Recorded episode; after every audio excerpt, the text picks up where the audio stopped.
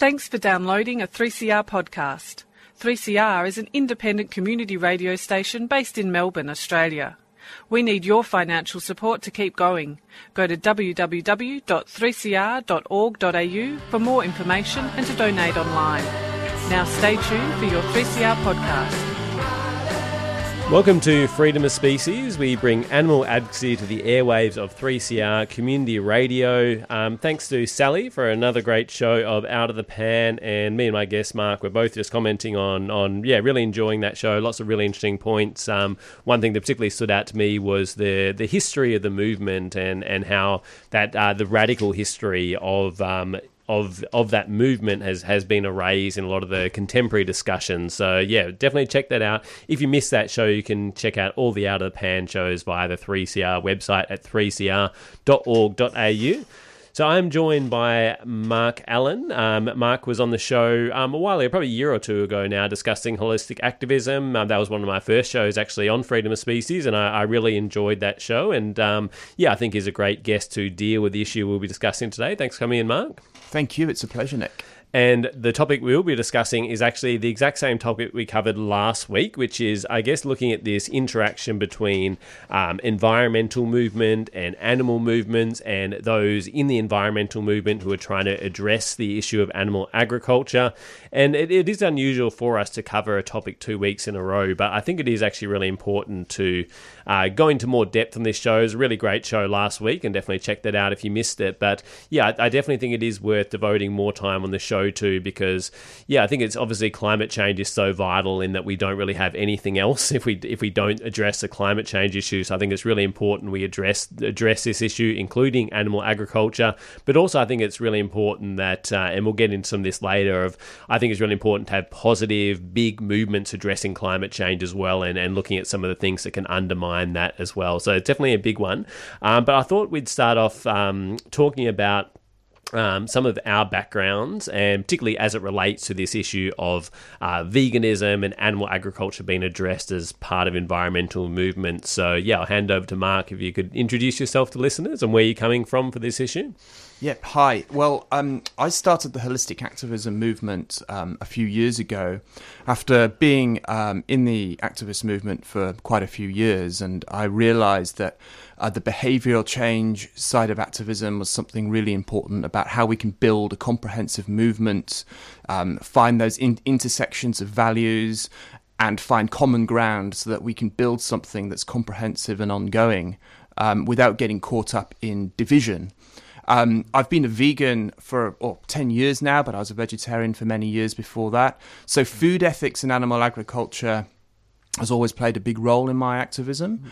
Um, and I'm also a town planner as well. So sustainable town planning is also an important part of what I do. I'm, I'm, just setting up the town planning rebellion movement, and that also intersects in with the animal agriculture side of thing as well, because a lot of development um, that uh, that uh, town planning urban sprawl is on land that we can grow food on, and that impacts food miles and things like that. And um, so yeah, so I like to sort of see where these different issues can intersect together so that we can find common ground and build a comprehensive movement and food ethics and town planning are my two sort of main areas of interest. Mm-hmm.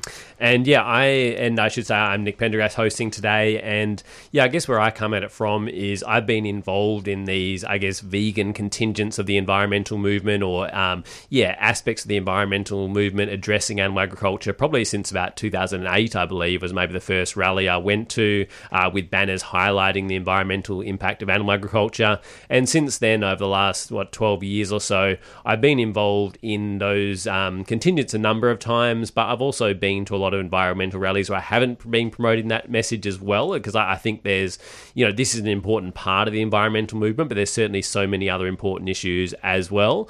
Um, and yeah, I guess I've also um, o- over the years, um, yeah, f- focused on that that animal issue, um, but uh, amongst others as well. And I, I guess that's what um, we can uh, address here or, or, add to this discussion here.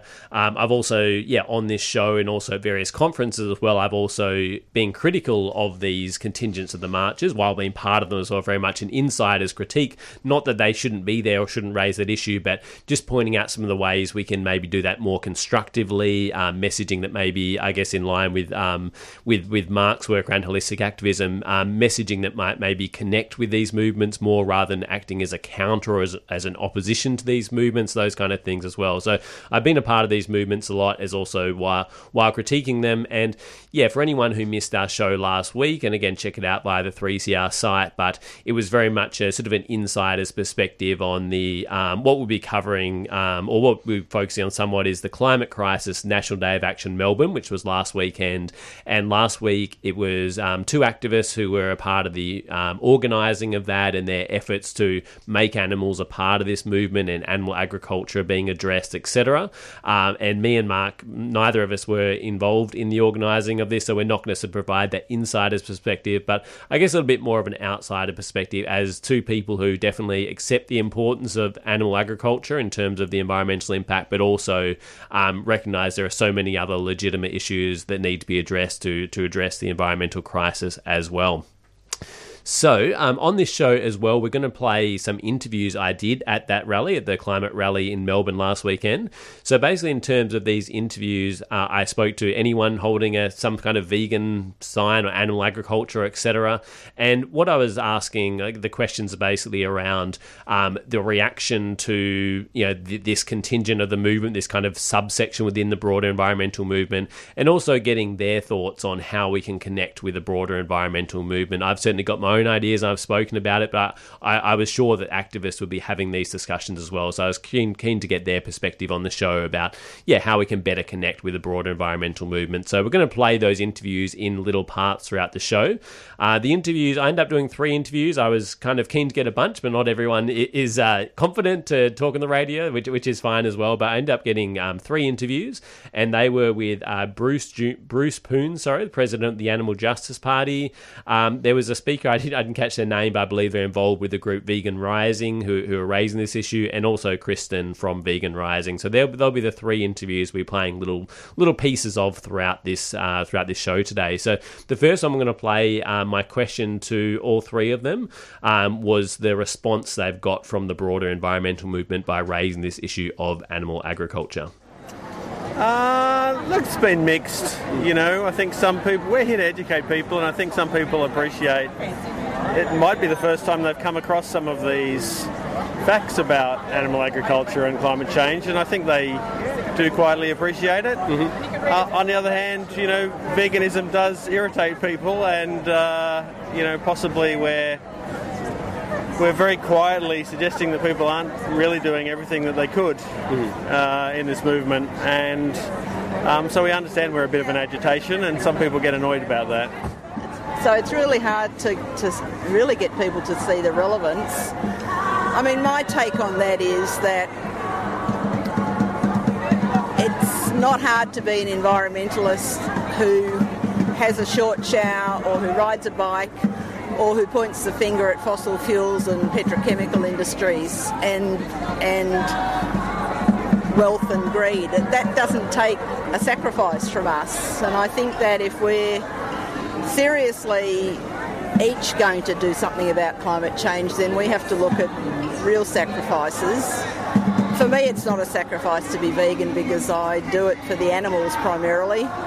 But to, re- to reach an impasse where you can't communicate with people who call themselves environmentalists, I mean, I just find that really sad and it really surprises me because um, it makes sense for environmentalists to get the message about animal agriculture. It's the third largest, at least the third largest contributor to climate change. It's massive destruction of rainforests and of of land and of um, um, and water destruction. Really, the, the purity of water and the use of water.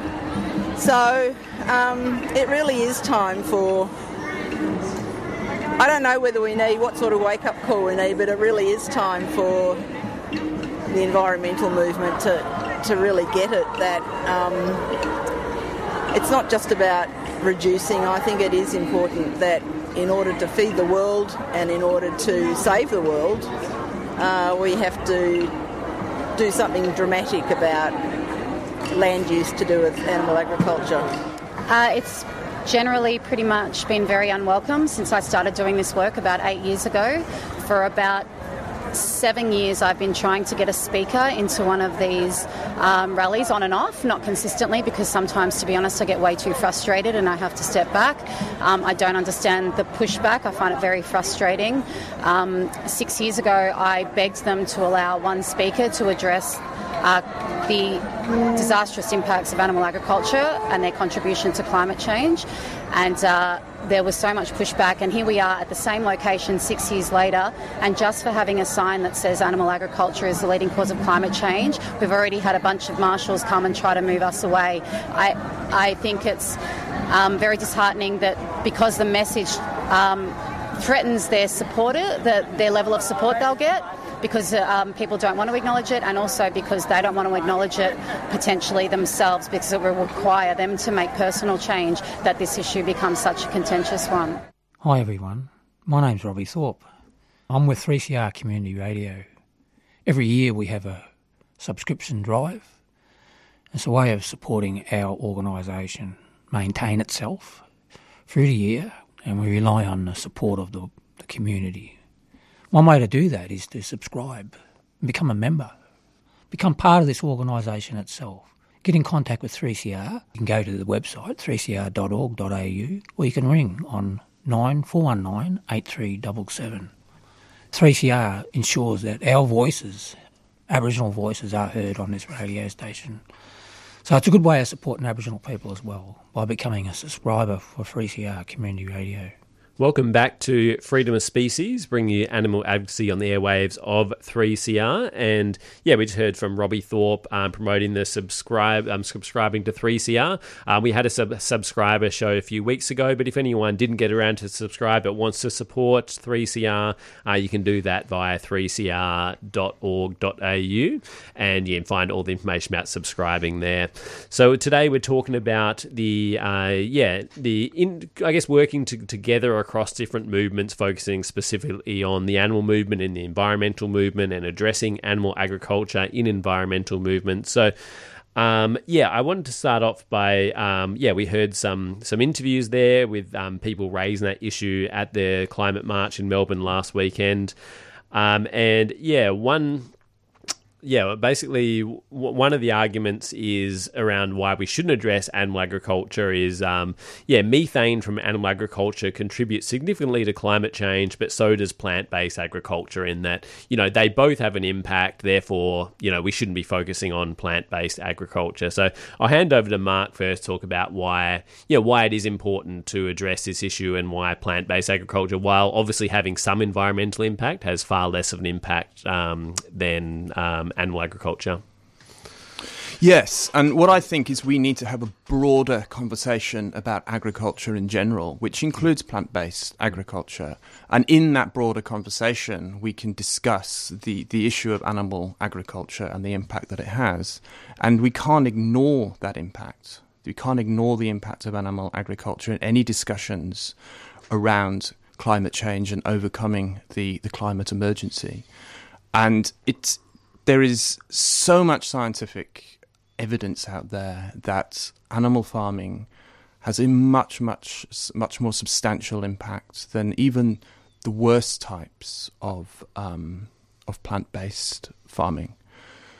And I think for me, I think to to bring the science into the conversation is very important. And I think um, what I'm a big believer in is Extinction Rebellion have the citizens' assemblies um, plan as their third demand. And I think that what we in the vegan movement must must I think that we should try and encourage is that we have citizens' assemblies based around agriculture in general, but also based around how we can improve agriculture in order to be more climate friendly. And that's when we can start bringing in the rational conversation and saying, well, this is what the science is saying, this is where it's coming from. So it takes it away from the emotive, emotional, ideological, because a lot of people, when they hear vegans talking about these things, it, it becomes an ideological issue, the cognitive dissonance kicks in. Um, so I think that what, what is important for us is to make sure that our presence is very, very, uh, very much part of the movement. That we're we're there, but we're also respectful. We're respectful with all the other discourses. That we look for those points of inter- interconnection where we can connect with them, and then bring in um, the, the science and say, well, this is the science that we're putting onto the table, and and and create those those assemblies. And the great thing about the citizens' assemblies is that they're places for rational discussion. They're managed in such a way that certain discourses can't be pushed above others for emotive reasons. It's it's about looking at the evidence, the science, the rationality, and coming out with with outcomes. Um, so I think that really things like rallies and that kind of thing are important that we we let people know that animal agriculture is an important issue, but also to be respectful of, of the wider interconnected issues, but also to, to, to make it clear that we we're going to be there to bring that scientific knowledge into proper forums where things can be discussed properly so that we can put on the table and say, look, we do need to discuss about agriculture in, in general because all forms of agriculture are problematic. And as, as a vegan myself, I know that being vegan is not the end of the story in terms of food ethics. Food ethics is an ongoing conversation. But also, we also need to let people know that there are serious issues around animal agriculture and um, and the way we frame it, I think, is is crucial. Mm-hmm. Yeah, yeah, and I, I, guess building on that, I guess addressing some of the critiques, and this is something that came up in the show last week of you know the problem is just capitalism, and so one of the arguments, uh, another argument, the problem is not animal or plant based agriculture, but the way agriculture is industrialized for profits under capitalism. Um, and yeah, this is a response from Greg McFarlane, director of Vegan Australia, said in response to this claim, um, how is this different to the claim the problem is not fossil fuel or renewable energy production, but the way energy production is industrialized for profits under capitalism? If the problem is capitalism, then why are the left picking sides on technical questions on energy production but not food production? I think that's a really important point that I, I definitely am all for looking into the problems of capitalism, um, but at the same time, I don't think we should say, well, anything within capitalism is equal as well. I think we should definitely strive for the um, changes that we can within capitalism while also, yeah, challenging capitalism as well. And I also wanted to bring in a report from the Intergovernmental Panel on Climate Change, which is the UN body for assessing the science related to climate change. And one thing they pointed out is that basically um, we've only got 12 years, a dozen years. This was from uh, 2018, so now 10 or 11 years. Um, to um, to keep uh, global warming to a maximum of 1.5 beyond which even half a degree will significantly worsen the risks of drought, floods, extreme heat, and poverty for hundreds of millions of people. Um, so, yeah, I think there's the idea that we need change so quickly. We definitely need to look at capitalism, but I don't think we can also wait until capitalism is abolished. We need to make any changes that we can now. And again, I think one of those ways uh, is by addressing the huge environmental impact of animal agriculture.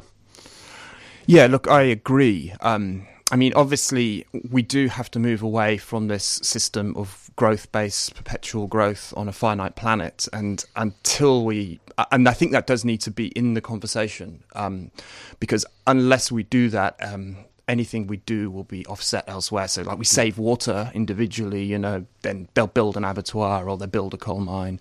Um, so, I think that, uh, and also it is true about um, energy. You know, it's pointless focusing on green energy if we're still within the growth based paradigm. But that's a whole other issue. I won't get caught up in that. We could have another show about that. So, I, I do, I do agree that the, the need for systemic change needs to be imbued within the conversation. Um, but I don't think it should necessarily dominate because systemic change is, is going to come out of lots of different conversations coming together and, and citizens' assemblies. And when people stand up and say, well, hang on a minute, we, we, we want to do this. And then all of over time, we'll realize we'll start building a picture that is a post growth society. Mm-hmm. But, uh, but also paradoxically, we also need to make it clear that trying to challenge growth is is also a really important issue, and we need to think seriously about it because, as you say, we've got ten years, mm. and the mission ahead of us over the next 10 years is immense. I mean, it, I, I don't, I don't think many people have woken up to the, the immensity of the task ahead of us, what we have to do. In fact, we have to do things that we haven't even thought of yet hmm. because it's that immense. And what we must do is we must find unity and we must find co- connectivity. We, we can't, progressives can't be arguing anymore. We've, we've hmm. got to move away from that. And that's hmm. why the holistic activism approach can, can play a role. And if people say, you know, industrialized agriculture, um, the, the, the nature of agriculture, industrialization of agriculture is is the big issue, then as vegans, we that can be our um, that can be our way in of connecting because we we agree mostly. I mean, ending. Um, you know, moving to, to plant based agriculture is important, but also moving towards regenerative agriculture is also critically important as well. So we can say, I think this is why I think the regenerative vegan movement is really important because it shows people that you can be more than just vegan. You can also be a vegan who's involved in growing food that that through that very process you're drawing carbon into the soil, you're increasing biodiversity, you're actually doing more than just being vegan. You're taking it to the next step, and um, I think that that's that's where we can we can join them because the thing is a lot of people will see veganism as a very lifestylist thing mm. whereas uh, some um, other people on the left will see it well you know this is a, a, lifestylist issue whereas we're more interested in workers rights and we're more interested in in in, in unraveling the mechanics of a of a system a top down you know capitalist based system so i think that a willingness to to try and find the common ground. Um, you know, some people in, in, in socialist circles are not huge. The in, uh, have a huge knowledge on regenerative farming, for example, and the importance of farming in general in the overall conversation. As vegans, we can bring that to them and can show also by bringing that to them mm-hmm. the importance of the whole plant based narrative and why conversations around becoming more plant based have to be really paramount in that overall conversation about deindustrializing farming and and because yeah it's it's all interconnected mm-hmm. it's all interconnected um, and and it's that interconnectivity is where we really should be looking to focus rather than we're right you're wrong mm-hmm. that kind of the, the the othering that can mm-hmm. happen through some forms of activism yeah, yeah, and I, I guess um, yeah, building on some of the again addressing some of the critiques about that we shouldn't address animal agriculture. Another sort of response to the vegan contingent that I heard was they want us to change our diets, but we need to do much more than that. We need to shift to renewable energy. That's a paraphrase, but something along those lines. Like we don't need to do that thing. We need to do this, and I think this is something that we can also building onto some of the critiques of the vegan activism. I think we can also look at this idea. It's not this thing. It's this other thing, and it's like as you kind of touched on, why can't it be both? Like why can't we do everything that we can to address the, the climate crisis? It's and, critical that we do. Yeah, and, going back to that IPCC report as well, um, which is the IPCC Special Report on Global Warming of 1.5 degrees Celsius, released on October 8th, 2018. Um, they mentioned limiting global warming to 1.5 degrees would require rapid, far-reaching, and unprecedented changes in all aspects of society, including transition transitions in land, energy, industry, buildings, transport, and cities. Yes. So these these climate organisations are saying it's not one thing. They're saying it, it's isn't. lots of different things. So I feel Absolutely like the um, the science is on our side for this point. Of there's many different issues, uh, but sometimes, yeah, from either side of this debate, it can be no, this is the one issue, and I, I don't think that is the case at all. No, and it's really important that we we keep bringing that back in into the, the focus that it is an interconnected mm. issue. This is one of the reasons why I set up Town Planning Rebellion. Development Mm. Is like 40% of emissions, mm. you know, and very few people question um, urban and regional planning and the side of that and the impact that urban sprawl and an economy that's, you know, reliant completely on pouring concrete, what, how we need to sort of challenge that as well. There's mm. so much focus on renewables. It's like you can build urban sprawl as long as you put a solar panel on the roof. And mm-hmm. it's like, you know, and but you're entrenching car dependency through that development. So, mm.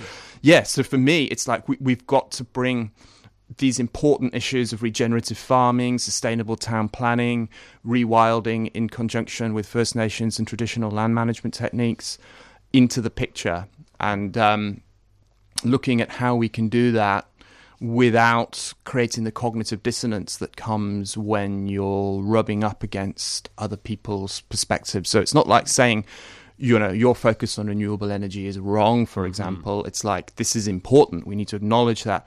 However, we also need to bring these in so that we can create that comprehensive, that web of complexity that that's required um, in order to create that comprehensive paradigm shift that, Mm-hmm. that we urgently need. You know, um, there's no time to lose. Mm-hmm. Yeah. and I definitely don't think we should rule out diet change. And also, I'd point out that there are other ways we can address animal agriculture beyond individual diet change as well, which we'll get onto um, later on in the show as well.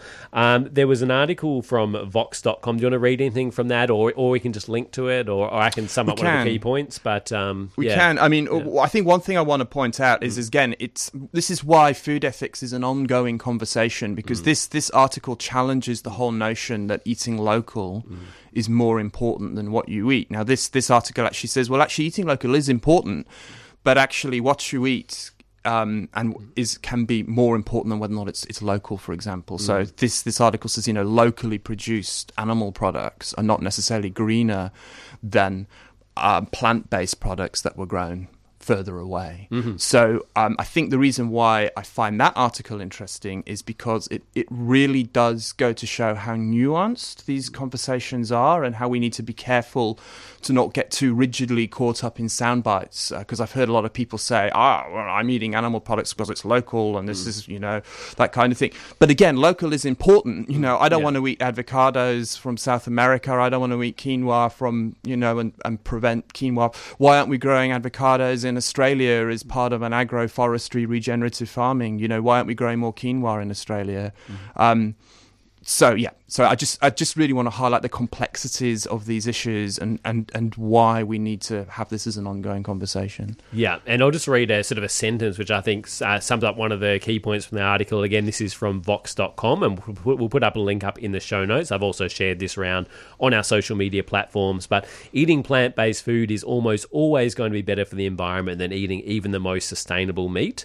And yeah, I guess going away from the article, as Mark mentioned, that doesn't mean we can't try and do plant based agriculture better and, and make better choices when it comes to plant based as well. But I thought that was a good a good point. And yeah, well, I, I guess we'll move on from the environmental impact of animal agriculture now. Now look at how yeah how the uh, vegan movement or animal yeah those addressing animal agriculture and climate spaces can work better uh, with the broader movement. Um, and moving on to that discussion first, hearing from some interviews, then me and Mark will elaborate. Also, I'll mention um, Adam, another Freedom of Species host who is a scientist. I think his uh, expertise are quite useful on this issue. I put, I put up a PowerPoint that he's summed up a lot of the, the recent research on this issue. So if anyone is curious to learn more about that, I recommend that. And again, that's in the show notes of this show as well as on our social media.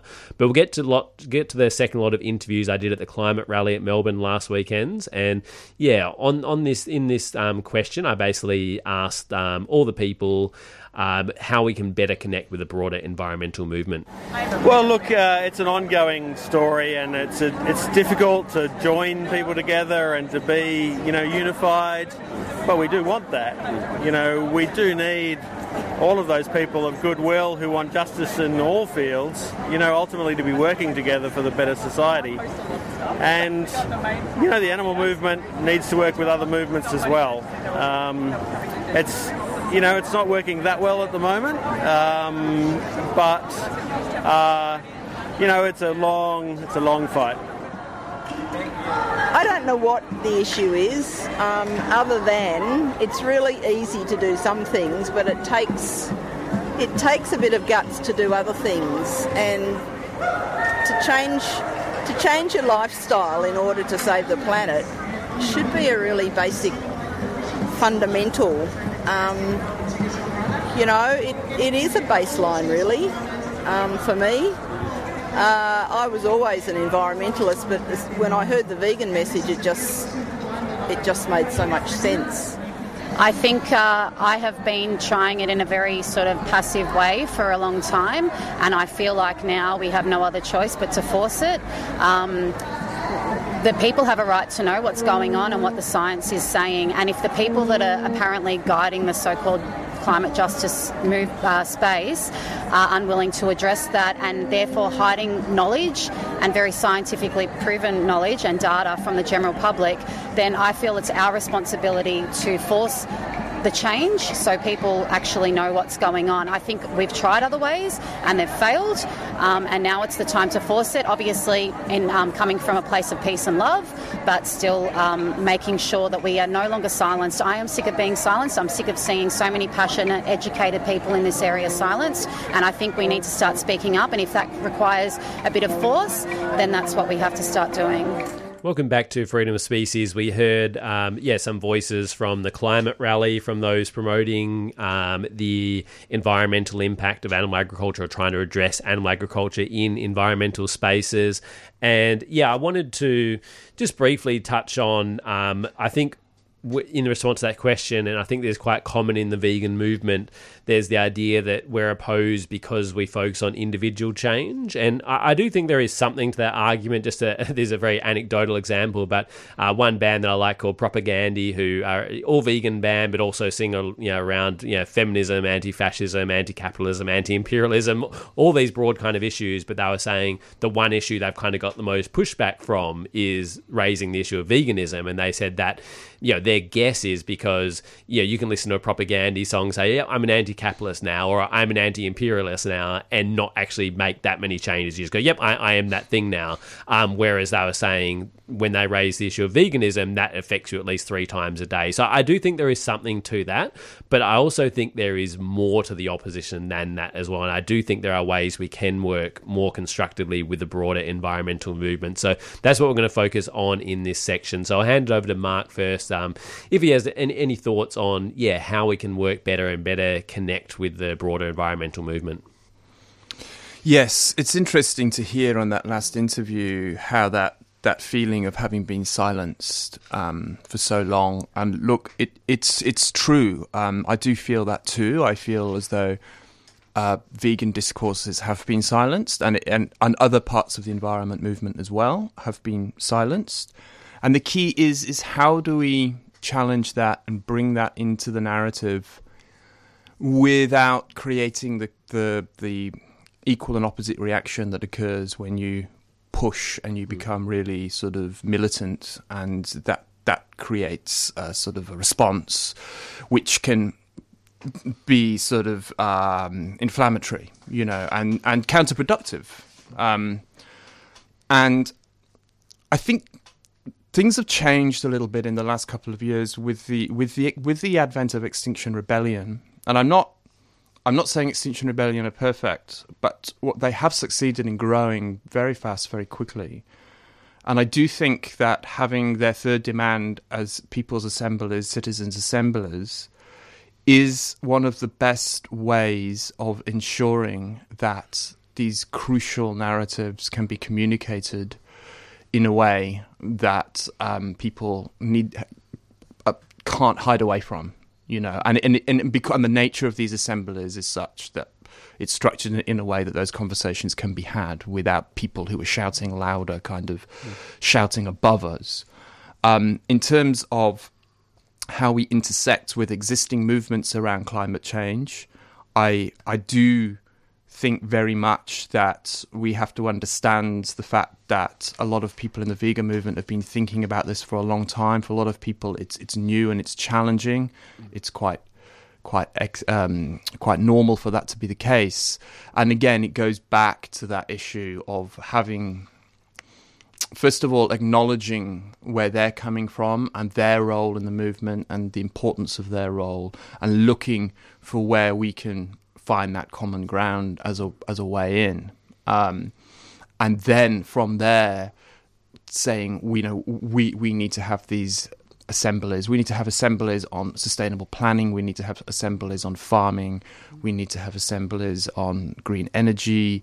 All of these things and plant-based narratives um, are actually in, intertwined with all of those, you know, but especially with the with the farming the the individual stuff is is really really important but of course again it goes back to that whole principle of for every individual that becomes a vegan the system can find ways of pushing meat meat into other areas and animal agriculture, or you know they'll increase animal exports to counteract the lack of Australians eating meat. You know, so the need to to look at the systemic change is as important as the behavioural stuff that we as individuals must do. I think you know, there's there's this whole philosophy. There was this essay once called "Forget Shorter Showers." It's like it's pointless having shorter showers because anything you do will just be any savings you do will be spat out by the system elsewhere.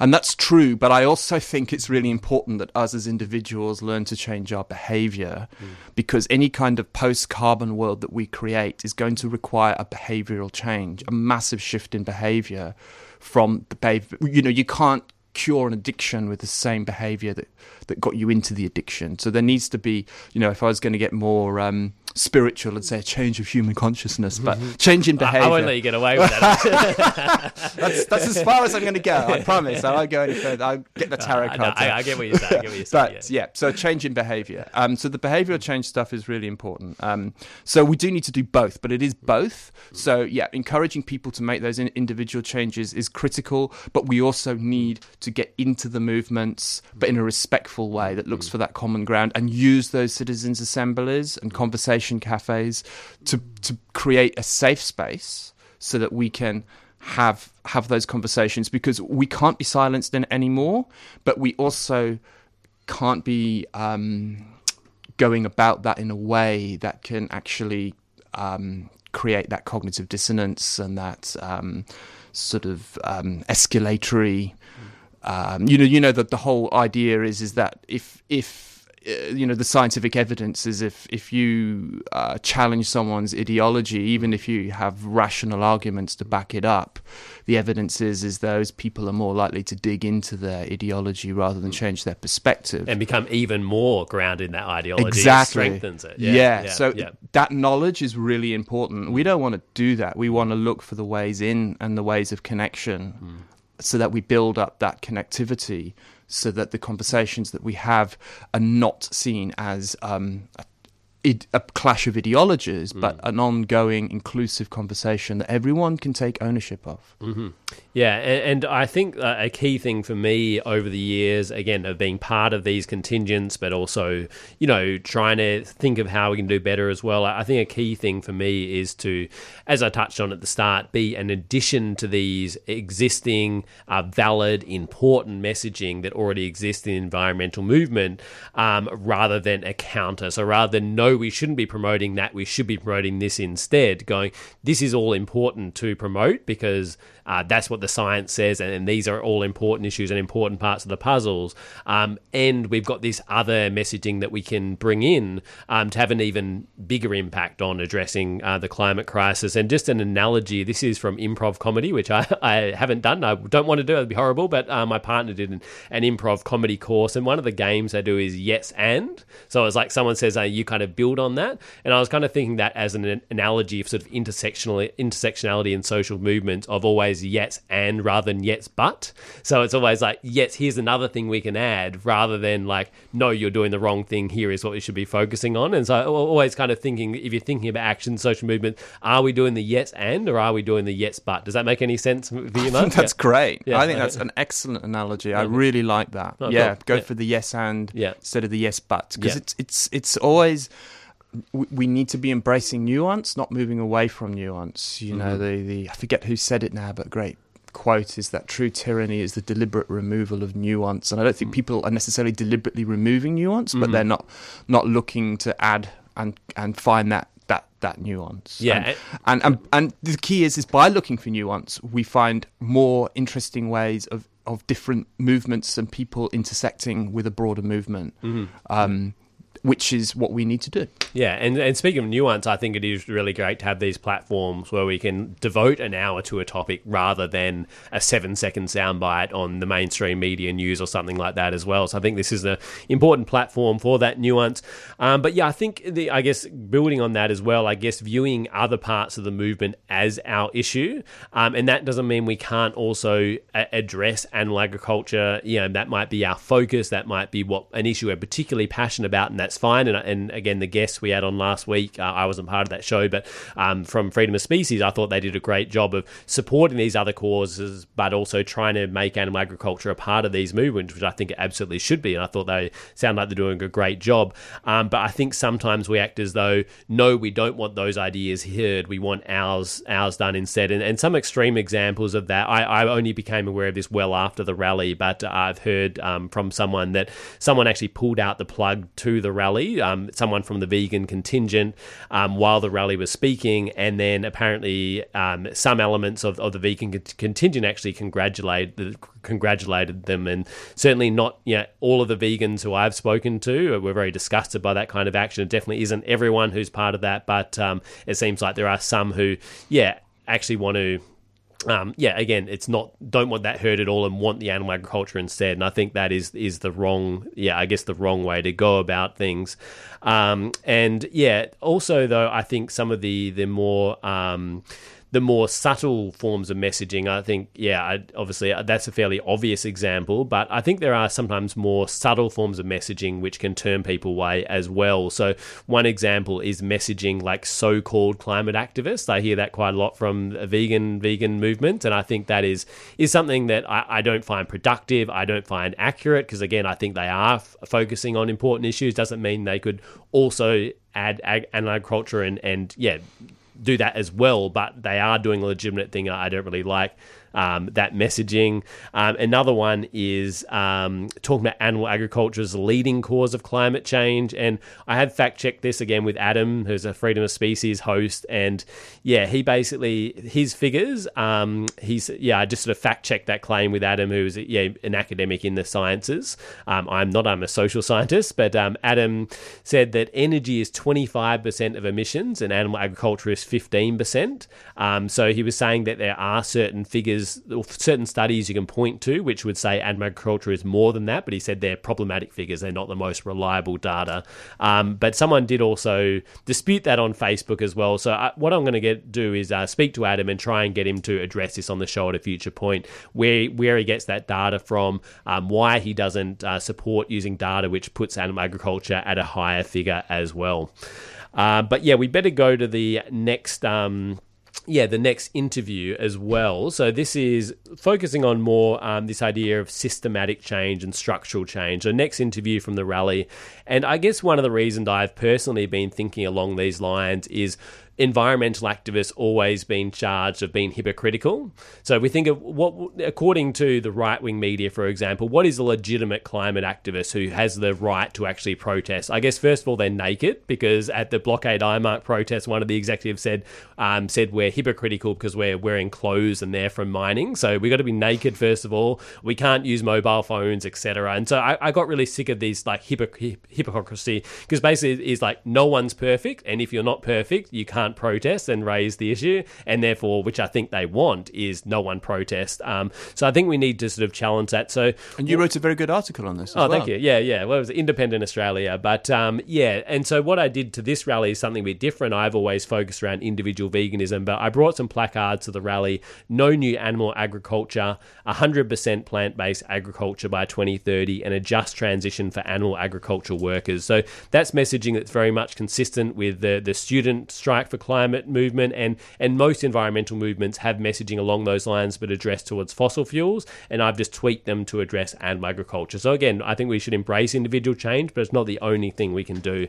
And also actually I should mention that a lot of the ba- the messaging from the vegan contingent or from the those addressing animal agriculture was along these lines. I saw banners like plant-based food system now and animal agriculture phase out must start now. And also some great banners using humor and those kind of things. So I, I, th- I thought the, a lot of the messaging was really great. Again, I was. Um, yeah, some of it, like, yeah, true climate activists don't eat animals, like that kind of messaging I'm not so keen on. It sort of goes back to the you can't be a meat eating environmentalist rather than animal agriculture has a big big impact or something like that. But I thought most of it was really great. But anyway, I'm going to go to the final interviews now, and yeah, this is basically talking about some of these banners and yeah, whether we could maybe better connect with these movements with more structural messaging. Yeah, I think we need to make that broad society based change as well as individual choice. People can make a choice today, we understand that, and we think they should. Mm-hmm. But we're, you know, I'm from the Animal Justice Party. We're in politics. We're, we're, we like to deal with governments and systems, and um, you know, some of the banners today point out that it's not really a case of individual choice anymore. We need to do something to keep the planet habitable, and um, reducing animal agriculture is one of those things we absolutely need to do. I'm actually not sure. Um, but even when we talk about, and some of our some of our um, corporates talk about needing to transition to plant-based agriculture um, and transitioning, I mean, sorry, transitioning away from animal agriculture and, and a big increase to plant-based agriculture. Um, even that seems to get people hot, on, hot under the collar, and you know, I find that I'm not sure. I absolutely think we need to be doing both. We need to talk about just transition for farmers and slaughterhouse workers, um, and we need to be talking about individual change, and we need to be talking about governments promoting in hospitals and in the education system the benefits of plant-based diets for the environment and our health, and for you know our physical and mental health. That is, um, and we need to be talking, seeing this as a an issue, a global issue that is about individual and systemic change. One won't can't survive, um, succeed without the other um, in this space because consumer choice does drive demands, and also obviously government systemic change does influence consumer choice. So we need to be coming at it from both angles. I don't think we should be naive enough to think we can just go at it one. But what we're seeing at the moment, unfortunately, is neither. So we're here really today to inspire the people that are here to to to let them know that they can have an impact. They don't have to wait for government to make change because the way it's going at the moment, the government is not going to change. We all know that. We are I mean we need to keep pushing them. We don't we can't give up, but they are digging their heels in hard and we don't have time. So we need to start that ball rolling as consumers and then we need government pressure at the same time. Tune into 3CR on March 8th as we dish up another feast of radical ideas to end gender inequality. Centering the voices of First Nations, refugee, migrant women, and gender diverse people. Challenging liberal and corporate feminisms in discussions on sovereignty, workers' rights, nuclear disarmament, environmental justice, animal rights, as well as music and performance. From 11 pm Saturday, March 7 to midnight Sunday, March 8 on 3CR Digital, 8:55 a.m. and streaming at 3cr.org.au. Check the website for more details. Roasting the Patriarchy. Recipes for dismantling the system. This is David Rovics, and you are tuned to 3CR 8:55 a.m. Melbourne, Australia. Step three is finding there's a tactic when everyone believes it could be true that if all the people work collectively, there just might be something we can do, and everything can change. Welcome back to Freedom of Species. We're joined by Mark Allen discussing uh, some of the tensions between animals and environmental movements, how we can work together better, etc. And I wanted to thank all the people who spoke to me at the rally. Um, yeah, lots of really interesting insights there. And I, I did actually, um, Kristen's point at the end, Kristen from Vegan Rising, this idea of embracing individual change. Again, I, I spoke about before some of the reasons why I've kind of been a little bit turned away by individual change, or not so much individual change. I've been vegan for about 15 years and it's still, you know, just as important to me as it was then. I think it's a really positive thing to do any kind of individual change, whether it's veganism or giving up your car or whatever. I think these are important to make. Um, but yeah, just sort of being a bit turned away when they're sort of phrased in that terms of hypocrisy. Um, but I do think it is worth embracing individual change. And yeah, some of the messaging was broader, talking about plant based food system, and others was promoting individual veganism. I think that's fine. I think um, it is a, a good message to promote. But I guess for me, it's about viewing individual change as just one one um, tool in our toolkit rather than the only form of change. But I'll hand over to Mark to make some um, yeah brief final thoughts on individual and structural change before we wrap up with some plugs. Yeah, thanks, Nick. Yeah, look, and I, I agree. As just to sort of, um, as I said earlier, um, it, it, it is important. I, again, the individual change stuff is is important because you know changing our behaviour is is is critical. Um, but again, the individual stuff without the systemic stuff is also very ineffective, and we've learnt that. You know, um, so much emphasis on you know, getting your cloth bags and we're all recycling our cans. And, you know, here I was back in the late 90s, you know, getting everyone to save their plastic. And then coffee pods came along and it's just like, oh, God, you know. Um, so, yeah, it's uh, you, you, see them banning um, bags in, in the main supermarkets, but then they haven't done anything about the, the packaging or, mm-hmm. or the balloons. And so you're constantly, um, all you're doing really is, is saving resources for a growth based society that will use them elsewhere but again, as I say, it is important. So, yes, systemic change is, is critical, and we need to work towards that rapidly. Um, the system we're in is toxic. Um, and many people are waking up to that. This is the thing. Many, many people are waking up to that. And the conversations that we need to have around that, um, again, it's it's about creating that, that, that broad movement for systemic change, which allows everyone to have their say in a reasonable way without that um, cognitive dissonance and rub- rubbing up against each other. The question is, is how do we do it? Right now, I'm thinking the citizens' assemblies model is is a good way um, because it's very hard for the powers that be to to deny the outcomes of citizens' assemblies because they're structured in such a way. It's it's like a kind of a court and a jury, you know. Um, and you get experts in the field, you get people from the community. They come up with conclusions, and we say this is this is what we think, this is what we're putting down. But for me as well, I my problem is is that we're going into unknown territory. We have to create um, a change in the system in a rapid short uh, rapid space of time and and we have to do it in a way that's never been done before. And I think it's really important that it's, it's a bottom up change. We we don't want it to be a, a top down um, presupposed ideology. Um, it actually has to be something that, that that that comes from the bottom up through that ongoing conversation that we need to have. Activism needs to be an ongoing we're always going to need ac- activism because it's that vigilance that we need. You know, the price of peace is eternal vigilance, and we always need to be having those conversations and challenging.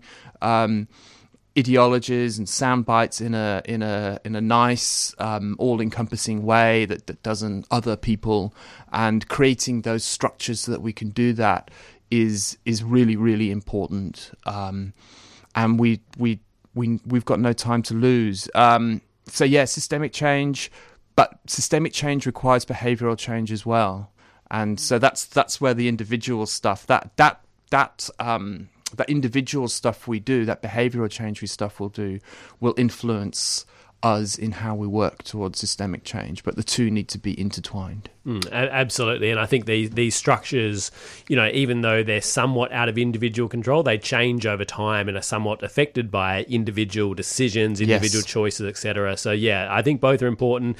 And I guess to make a final point when we're talking about learning from other social movements, um, hearing Rochelle and Maria last week, who had mainly been involved in uh, animal spaces, but had been been involved in these other environmental movements and other social justice movements in recent times, talking about that's something we can learn from environmental movements in that there are um, these very structural demands, like again, no new um, fossil fuels, etc. And often we're talking about just individual veganism, um, and so we can sort of learn that. And again, I, I saw evidence of um, animal advocates there, or those um, raising the environmental impact of animal agriculture, sort of shifting their messaging from learning from the messaging of environmental movements. And on the flip side as well, I think we can also, yeah, individual change is also part of addressing issues like fossil fuels, like moving away from car dependence yeah. and those kind of issues as well. So again, whatever issue we're focusing on, there's a number of different ways we can go about it, and I think we should really embrace all different ways rather than necessarily focusing on one. But I'm going to hand it over to Mark um, to give a few plugs. I know you've got a few um, Facebook groups you're involved in, but yeah, anything you'd like to promote for yourself for those who'd like to hear more from you.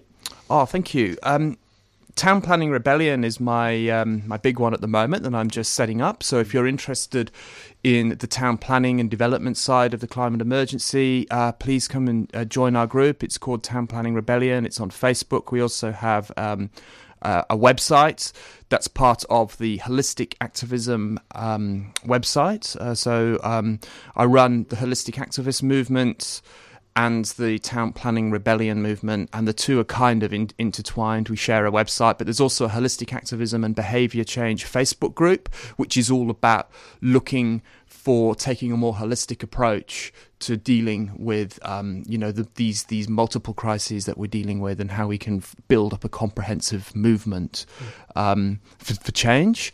Um, I also have a group called Sustainable Vegan Communities, which is a small little Facebook group that just bubbles along, but it's looking at um, people who are interested in creating sustainable communities based around plant based living.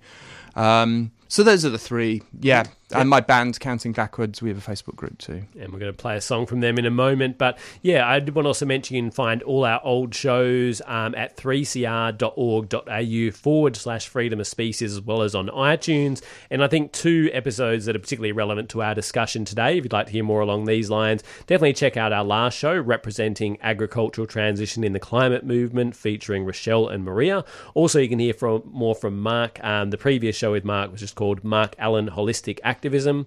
I'll also put um, audio of the full rally from the climate rally if anyone wants to hear some of those speeches from the rally. Lots of interesting discussions on uh, workers' rights, fossil fuels, um, Aboriginal perspectives on the environment, etc. Also, if you want to get in touch with the show, you can contact us um, through various ways info at freedomofspecies.org, Facebook, or Twitter. Um, share our shows around, etc. Um, and yeah, I did want to just briefly read out some read feedback on a recent show. So, the episode Katie Batty, the companion animals in our lives, um, Joanna on Twitter um, promoted it, said podcast recommendation, a thoughtful and relatable personal story about the, comp- about the companion animals in our lives for anyone who has ever loved a dog. And that was all about our dog Charlie, who Mark uh, knew very well as well. Did, uh, looked yeah. after him before. Um, but yeah, you can check that out, and we appreciate any feedback or anyone sharing the show around. Um, stay tuned for um, our show next week. So, Sunday, the 8th of March, is going to be Roasting the Patriarchy International Women's Day 2020. So, there's going to be um, programming along those lines, radical ideas to end gender inequality all day. And our show will be looking at feminism and animal rights, um, featuring Madison and other freedom of species presenters. So, tune into the whole day, tune into our show in particular. Hopefully, you catch that.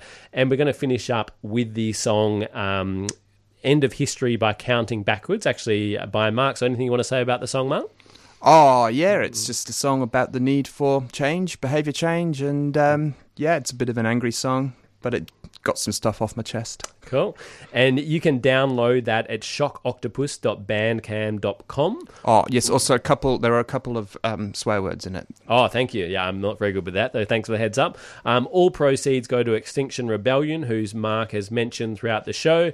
And next up, we're we're going to have Encyclodelia, lots of interesting discussions around drug use, drug policy, etc. Make sure you stay tuned for that, and you can also catch it via the 3CR website. Leningrad before the peace. So many lost to the pursuit of a single dream. Some pulled through on the leaves that collected on the street. Others forced to eat the ones they found frozen in their sleep because they couldn't. They didn't have a name.